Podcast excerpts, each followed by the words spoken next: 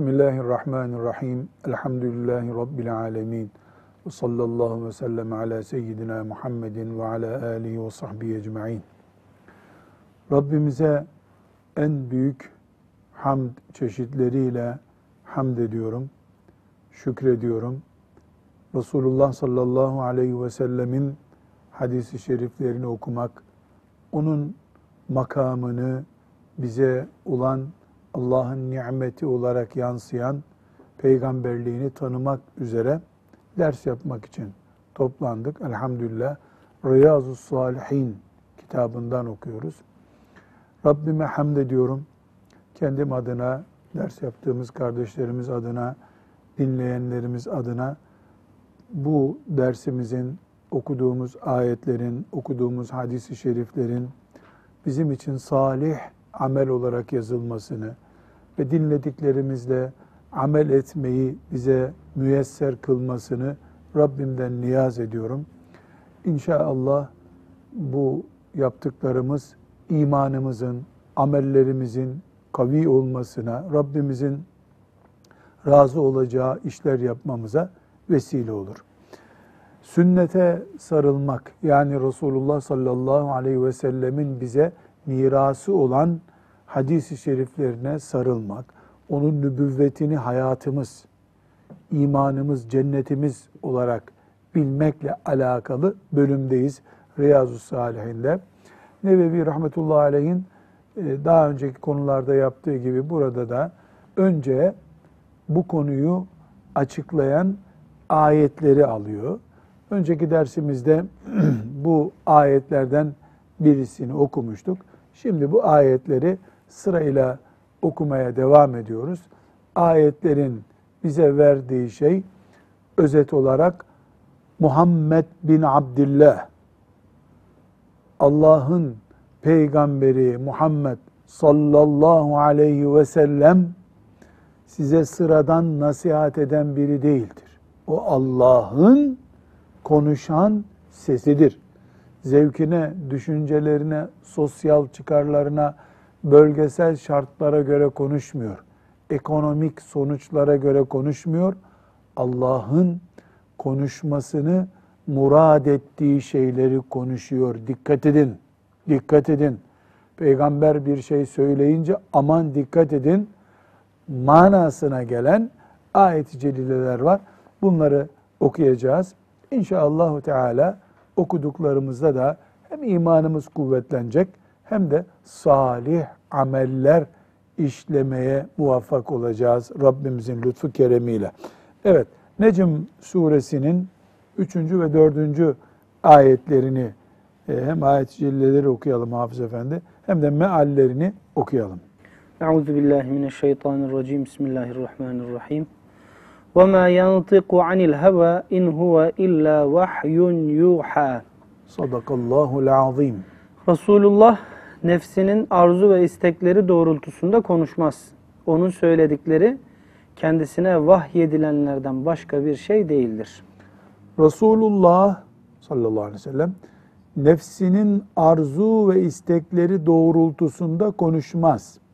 Onun söyledikleri kendisine vahyedilenlerden başka bir şey değildir. Resulullah sallallahu aleyhi ve sellem Efendimiz mesela hanımlarıyla oturdu, yemeğiniz var mı dedi. Var dediler. Ee, çocuğum nerede, Fatıma'm nerede dedi. Mesela yani. Filan yerde dediler. Benim entarimi yıkadınız mı, gömleğimi yıkadınız mı dedi. Yıkadık dediler. Bunları mı kastediyor? Hayır. Hayır. Bunları kastetmiyor ayet. Onun konuştuğu şeyler kendi zevki değildir. Allah'ın konuşmasını istediği şeylerdir. Ona gelen vahyi konuşuyor buyuruyor ya Necm suresinin ikinci ve üçüncü ayeti. Bu ne demek? Yani size Resulullah sallallahu aleyhi ve sellem şöyle yapacaksınız. Bunu yiyeceksiniz. Bunu yemeyeceksiniz. Şöyle giyinmeyeceksiniz diye Müslümanlığınızla ilgili bir şey söylediği zaman Resulullah sallallahu aleyhi ve sellem o onun zevkini yansıtmıyor. Ona gelen vahyi yansıtıyor. Vahiy de nedir? Allah'ın muradıdır. Demek ki Resulullah sallallahu aleyhi ve sellem Efendimizin konuşmalarını, tavırlarını, tepkilerini ana iki başlığa ayırabiliriz. Bir, insan olarak Abdullah'ın oğlu Muhammed sallallahu aleyhi ve sellem insan olarak konuşmuştur. Mesela önüne filanca yiyecek geldi. Ben bunu yemiyorum. İştahım çekmiyor dedi, buyurdu. İştahım çekmiyor buyurduğunda onu yemek haramdır demiş olmuyor. Ama Allah size merkebi yani eşeği haram etti. Eşeğin eti yenmez buyurduğu zaman peygamber olarak konuşuyor. Kur'an'ımızda geçse de geçmese de bu, hakkında ayet olsa da olmasa da bu size Müslüman olarak uygun değildir buyurduğu zaman, şu işi yapmanızı istiyorum buyurduğu zaman onu Allah istemiştir diyoruz. Neden? Çünkü o Allah ne istiyorsa kullarına aktarmak onu aktarmıştır. Onun da insan olarak şahsi istekleri vardı. Filancayı seviyordu, filancadan da hoşlanmıyor idi. O onun insani ihtiyacı, insani arzusu. Dolayısıyla ona din olarak bakmıyoruz. Ama bize emir buyurduğu zaman bir şey ona din olarak bakıyoruz. Neden? Bu ayet-i celile bunu bize izah ediyor. İn huve illa vahyun yuha. Çünkü o bir şey konuştuğu zaman Allah'ın ona vahyettiğini konuşur.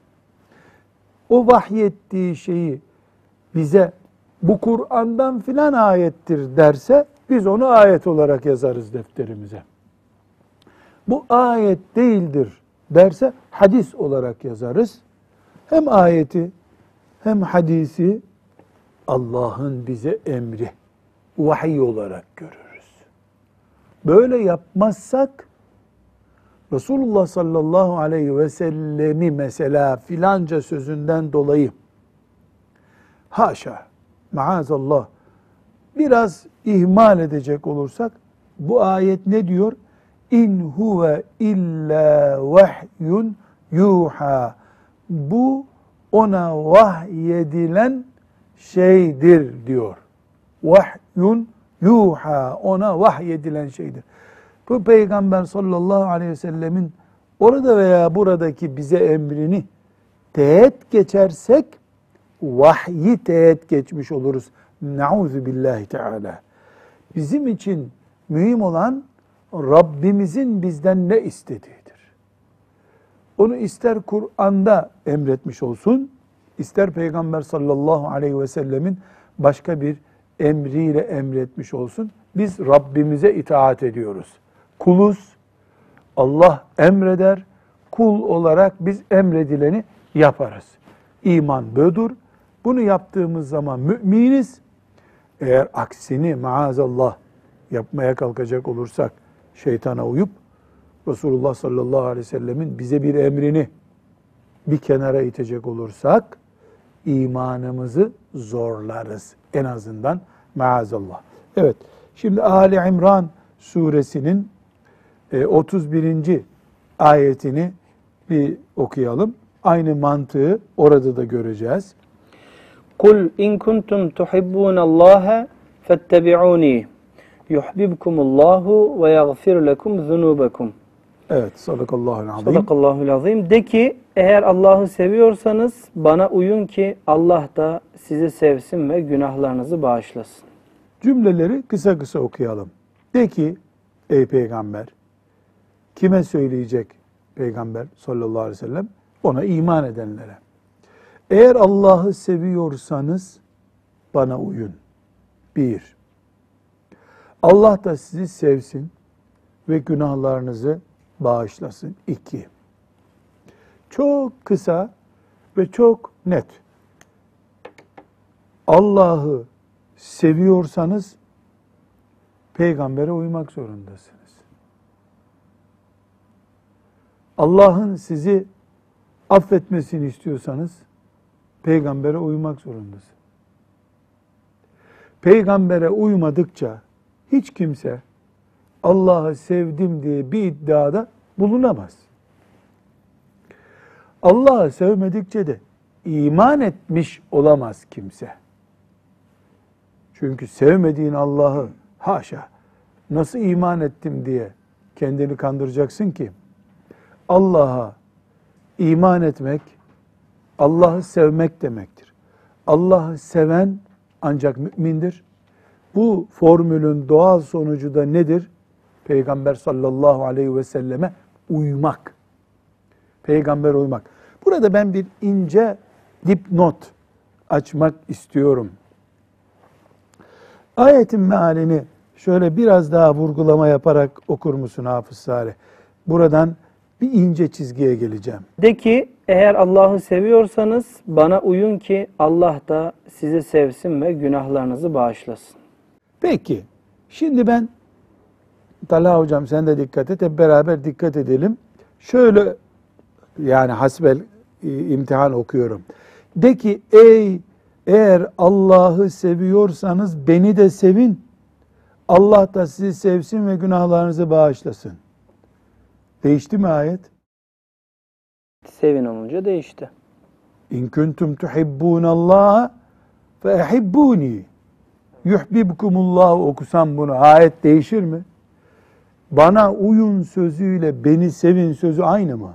Hayır. Hayır. Allah'ı seviyorsanız beni de seveceksiniz mi diyor ayet. Allah'ı seviyorsanız bana uyacak mısınız diyor. Ne diyor? Uyumaktan bahsediyor. Uyacak, peşimden geleceksiniz. Peki bu ayetten çok açık bir şekilde şu mana çıkıyor mu? Bir Müslüman Allah'ı sevdiğinden dolayı peygamberi de çok seviyor. Onu çiçeklere boğuyor. O sevgiden ağlıyor, sızlıyor. İlahiler söylüyor, naatlar söylüyor. Sevgide hakikaten böyle bir ölçüsü yok. Yani aşk, deli deli aşık. Bu ayete uyuyor mu bu? Hayır. Peygamberi sevmek yerine peygambere ittiba etmek yani onun sünnetini yaşamaktır Allah'ın bizden istediği. Şimdi şöyle söyleyelim. Belki gayrimüslimler, kafirler arasında bile bir anket yapılsa, e, Müslümanlığın peygamberi Muhammed sallallahu aleyhi ve sellemi seviyor musun diye azılı kafirler çıksa onlar hariç yani bütün insanlık Muhammed aleyhisselamı seviyor. Yani hatta layık kafalı insanlar bile seviyorlar. Şimdi Peygamber sallallahu aleyhi ve sellemi onların sevmiş olması ahirette bir işe yarayacak mı? Ebu Talip sevmiyor muydu Peygamber sallallahu aleyhi ve sellemi? Belki sahabelerden bile onlar kadar belki seviyordu. Yani onun için ölümü göze aldı değil mi? Şib'a Vadisi'nde mesela ne kadar bir onun için aç kaldı. Aç kaldı da feda etmedi. Öldürülmeye razı oldu onun uğruna değil mi? Meselemiz elbette sevmek onu basit bir şey manasında değil yani. Ama ayetin bize emri nedir? Ey müminler! Allah'ı seviyorsanız peygambere uyun. Peşinden gidin. Böylece Allah sizi sever ve günahlarınızı mağfiret buyurur. Burada biz Peygamber sallallahu aleyhi ve sellemi sevmemizin sünnetini yaşamamızın yerini doldurmayacağını ve bu sevginin orijinal bir sevgi olmadığını anlamamız gerekiyor bu ayetten. Anlatabildim mi? Talha hocam anlaşılabildi mi ayetin e, ihtiva ettiği mana? Yani Peygamber sallallahu aleyhi ve sellemin peşinden gitmek. Nasıl yediyse öğle yemek yemek. Sağ elle yemek yedi, sağ elle yemek yiyeceksin. Öğle namazının sünnetini kıldı, öğle namazının sünnetini kılacaksın bir maniye yoksa. Abdeste kollarını üç defa yıkadı, üç defa yıkayacaksın. Sünnet demek yani onun yaptığını yapmak demek. Bunu yapmadıkça Müslüman kıyamet günü ben deliler gibi seviyordum peygamberi dese. Ama sünnetinden de uzak dursa bu bir işe yarar mı? Yaramaz. Bunu ayetten mi anladık, felsefe mi yapıyoruz biz? Ayetten anladık. Felsefe yapmıyoruz. Hocam e, bu ayeti e, ulema e, malumunuz bazı, ayetlere alimler e, isimler vermişlerdir. Bu ayeti celleye de imtihan ayeti demişlerdir. E, yani bir insanın e, kimliğini, gerçek kimliğini belirten ayet, imtihan ediyor. allah Teala imtihan ediyor. Yani çünkü o dönemde kul in kuntum tuhibbunallah ayetinin indiği dönemde doğru e, Peygamber sallallahu aleyhi ve sellemi müşrikler de seviyordu. İyi insan diyorlardı.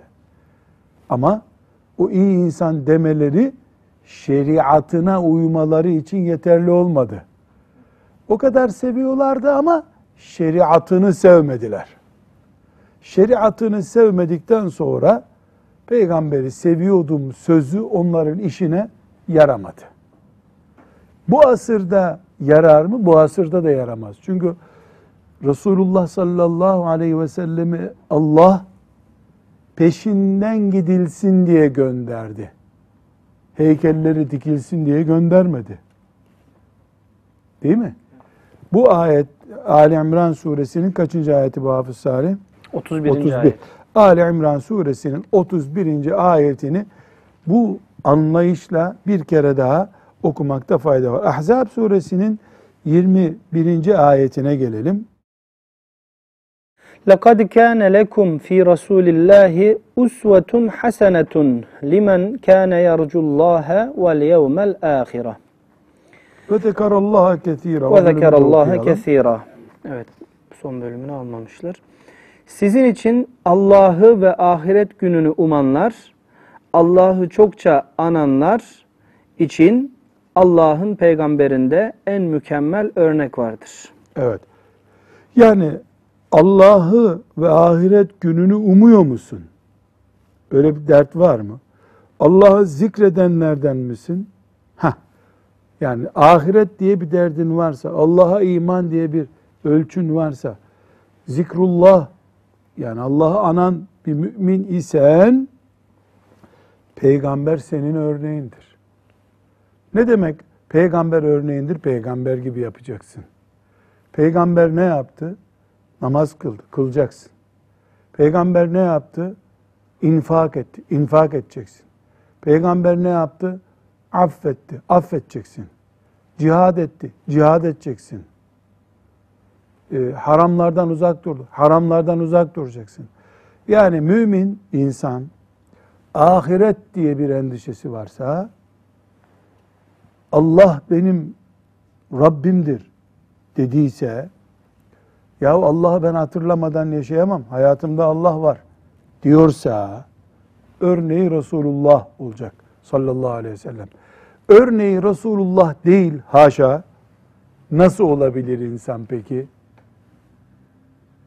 İdol mu diyorlar böyle? İdol diyorlar. Yani evet. idol. Yani idolü bu anlamı oturtuyor mu? Örnek anlamını oturuyor mu? Modern bir kelime belki yanlış kullanıyor. İdol, idolün peygamber değil nasıl olabilir? Bu yani ne alakası var diye. Bir dakika. Mesela Peygamber sallallahu aleyhi ve sellem sol elle yemek yemeyeceksin buyurdu mu? Buyurdu. Sağ elle mi yemek yedi? Sağ elle. Terliklerini önce sağla mı giydi, solla mı giydi? Böyle bir ölçü var mı? Var. Selamsız söze başlamayın dedi mi? Kendisi de selamla hep konuşmaya başladı mı? Var, başladı. Peki e, eşlerine davranışında bir şekil var mı? Var. Çocuklarına, torunlarına karşı muamelesi, nasıl davrandığı belli mi? Belli. Bu kadar. Mesela e, baldızı Esma radıyallahu anha. Kim Esma? Ayşe anamızın ablası. Değil mi? Nesi oluyor Efendimiz sallallahu aleyhi ve sellem? Baldızı oluyor. Baldızı oluyor. Efendimiz sallallahu aleyhi ve sellemin huzuru şerifine bir gün ince bir kıyafetle geldi. Hatırlıyoruz değil mi hadis-i şerifi? İnce bir kıyafetle geldi. Yani o zamanki teknolojiyle ince dediğin kim bilir nedir? Yani ne kadar ince olacak. Olsa olsa ipektendir ve onu nasıl örmüşlerdir ki? Yani herhalde böyle açıp da e, içini gösterecek e, bir kıyafet kim bilir yani o günkü teknoloji kıyafetler ne, ne kadar ince oluyordu. Ne buyurdu ona Esma? Bak bir kız aybaşı olup da kadın olma merhalesine girdiğinden sonra böyle ince giyinmez.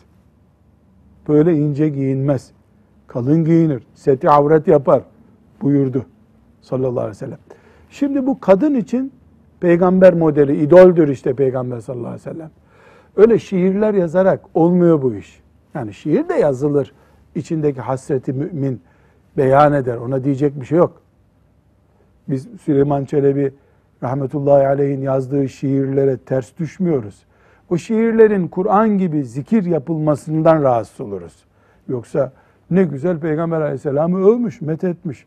Ondan kim bilir ne ecirler kazanmıştır. Ama onu Bakara suresi okur gibi okursan ondan tehlike çıkar. Bid'at olur çünkü o zaman.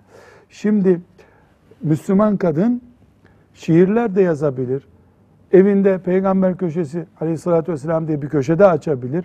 Ama Müslüman bir kız eğer giyindiği kıyafet metroda, otobüste onun bedenini şeffaflık nedeniyle, darlık nedeniyle kilosuna varıncaya kadar ortaya çıkaran bir kıyafetse, Peygamber sallallahu aleyhi ve sellemin de baldızına böyle buyurduğunu biliyorsa, ki bilmesi gerekiyor Müslüman kadının, o kadın yani Peygamber Efendimiz sallallahu aleyhi ve sellemin miracı veya doğum gecesinde Peygamber Efendimiz'e şiirler okumasının ne anlamı var ki? İdealin senin Resulullah sallallahu aleyhi ve sellem olacak. لَقَدْ كَانَ لَكُمْ ف۪ي رَسُولِ اللّٰهِ اُسْوَةٌ Örneğiniz Resulullah olacak. Allah diye bir derdiniz varsa, ahiret diye bir endişeniz varsa, Allah'ı anan müminlerden isen eğer. Onun dışında işin lafı yapılmış olur. Lafla da karın doymuyor deriz. Bu Ahzab suresinin ayeti de pek mükemmel bir öğüt bizim için. Neden Resulullah sallallahu aleyhi ve sellem diyoruz biz? O bir kargo görevlisi değil. Kur'an'ı getirip bırakıp gitmedi. Bize örnek çünkü. Örnek. Nerede örnek? Bizi serbest bıraktığı alanlarda örnek değil. Örnek değil. Mesela bir Müslümanın helal, temiz, berrak bir ticaret yapmış olması için hurma mı satması lazım? Bakkal hurma satıyorsa ehli sünnet, hurma satmıyor, çikolata satıyorsa ehli bid'at diyebilir miyiz? Sen al mikrofonu Talha hocam. E, mikrofona konuş. Evet. Ha. Ee, hayır hocam. Niye? Ee, çünkü e, E, Peygamber Efendimiz hurma yerdi hep. E, yani o zaman da hurma yeniyordu. Şimdi yemek çeşitleri çeşitlendi. Peygamber zaman da başka yasaklamadı. yemek yiyorlardı. Hep hurma yemiyorlardı. Ee, evet yasaklamadı Efendimiz sallallahu aleyhi ve Yani sellem. buyurdu mu ki benim ümmetimden olan hurma satar. Başka bir şey satmaz. Buyurdu mu böyle? Hayır. Hayır. Hurma sat. Diyelim ki glikozu yüksek diye sen hurma yiyemiyorsun. Vebale girer misin? Hayır hocam. E, orucu nasıl açacaksın peki hurma yemezsen? Yani başka bir şey. Ne alakası var bununla? Su içersin. Evet. Zeytinli açarsın. Peynirli açarsın. Hiçbir sıkıntısı yok bunun. Peygamber Efendimiz sallallahu aleyhi ve sellem bizi serbest bıraktıysa bir alanda o serbest alanda bizim yani illa ona uymamız diye bir şartımız yok. Ama serbest alan bırakmadı da mesela sağ elle yemek konusunda serbestlik yok. Sağ elle yiyeceksiniz buyurdu. Emretti. Sağ elle yiyeceksiniz buyurdu.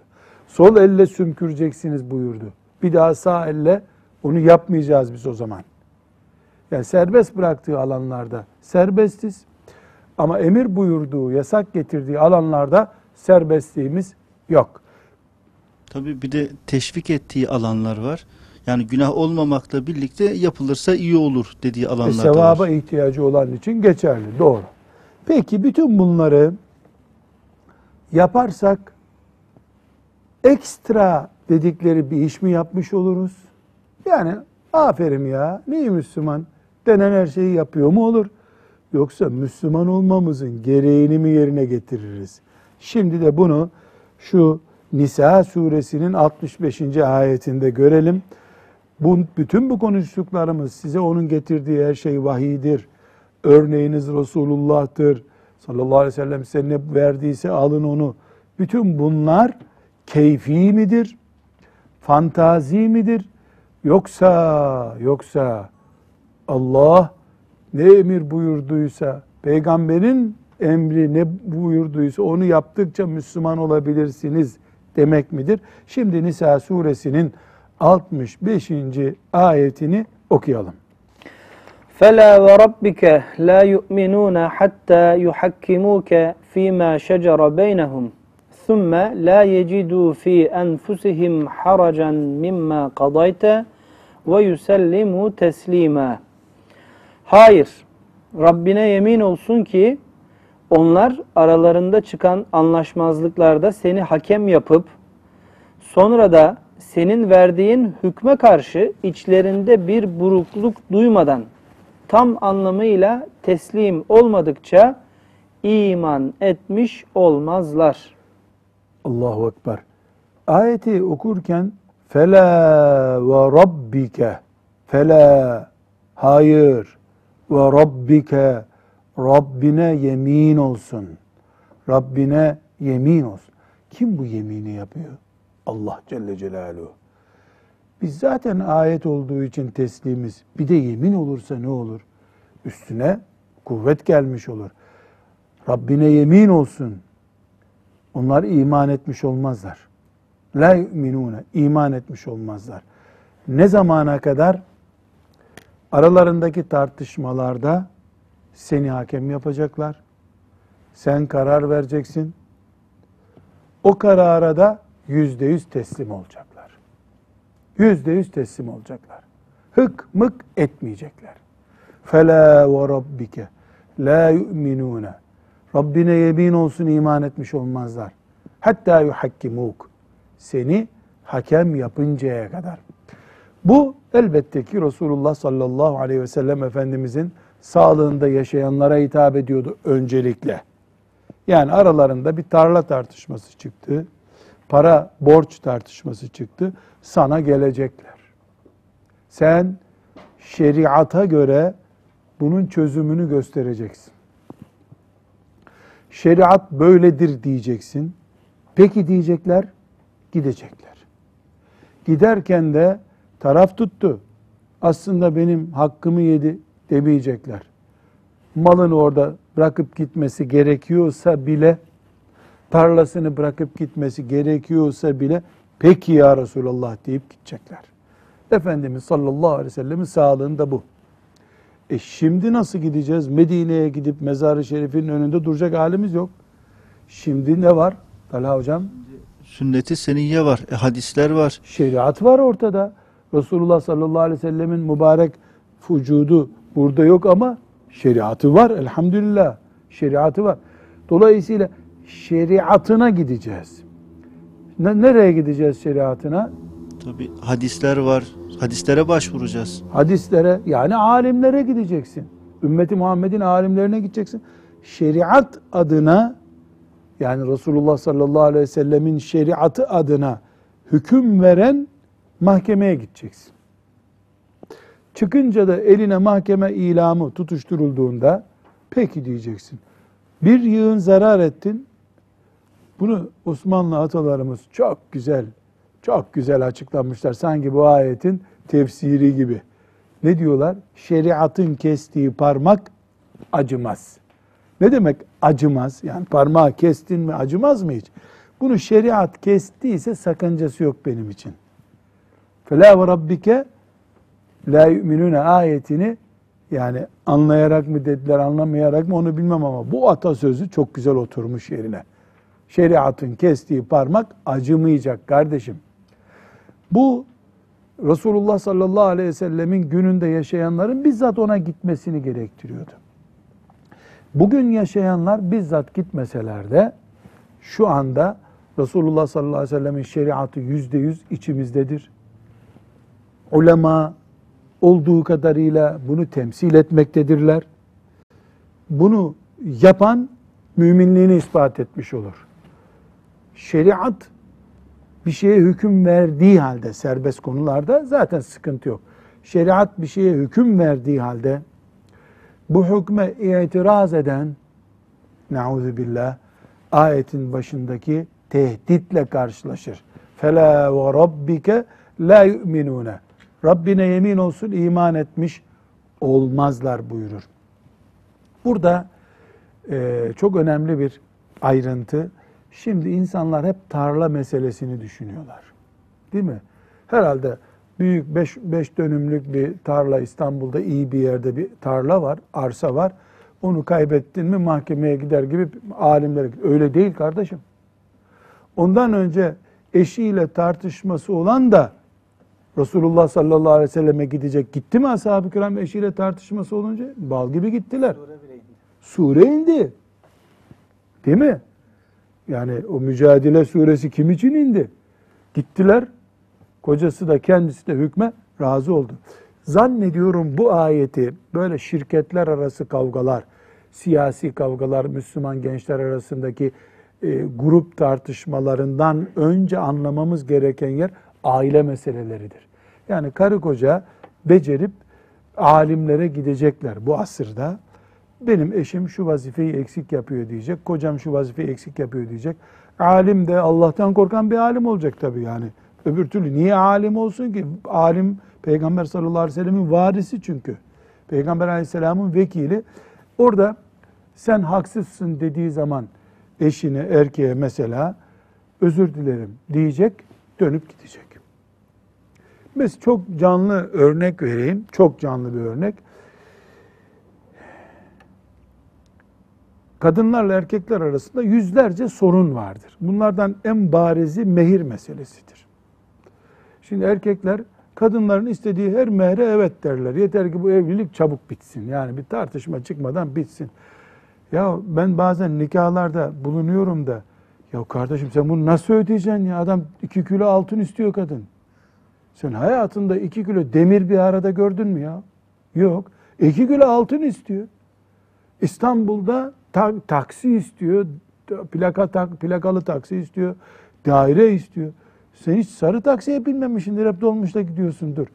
Bol keseden he he nasıl olsa istemez kadın. 15 gün sonra ufak bir çıtlak oluyor. Parayı getir diyor. Doğru mahkemeye, şeriata bu çünkü devlet kararıyla olmayınca din adına bu mehir kararlaştırılmıştı. Şimdi alimlere. Kardeşim bu kadın babasının evinden çıkıp gelip kocasının evinde gerdeğe girdi mi? Girdi. Buna bir itirazın var mı erkek olarak? Yok. Ne söz vermiştin sen? İki kilo altın. Getir iki kilo altını. Ya o kadarı çok bu hayatı beraber yaşıyoruz. Ayrı bir konu. Sen iki kilo altın söz verdin mi? Beyoğlu'nda daire dedin mi? Dedim. Toki'den daire alacağım dedin mi? Dedin. Söz verdin mi? Verdin. Şahit mi buna iki tane nikah şahidi? Şahit.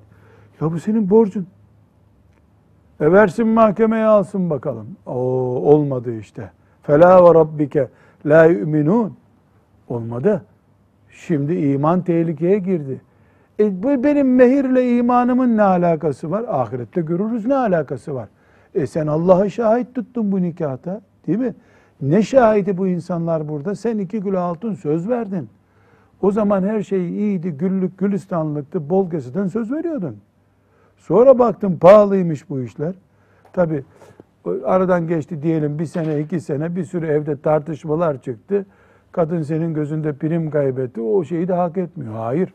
Sen ilk gün verdiğin sözü gerdeğe girmeden kadın, senin evine gelmeden, koca evine gelmeden bir sorun çıksaydı bak o zaman yarısını anlaşacaktık. Şimdi tamamını vereceksin. Allah'ın emri bu. E peygamber mi bunu dedi? Evet Allah dedi, peygamber dedi. Sallallahu aleyhi ve sellem. Şimdi kendisi yok ama şeriatı var. En basit örnek, mesela daha basit bir örnek, bu asırda çok yaygın, belki günübirlik hoca olan herkes karşılaşıyordur. Gençler babalarına itaat etmiyorlar.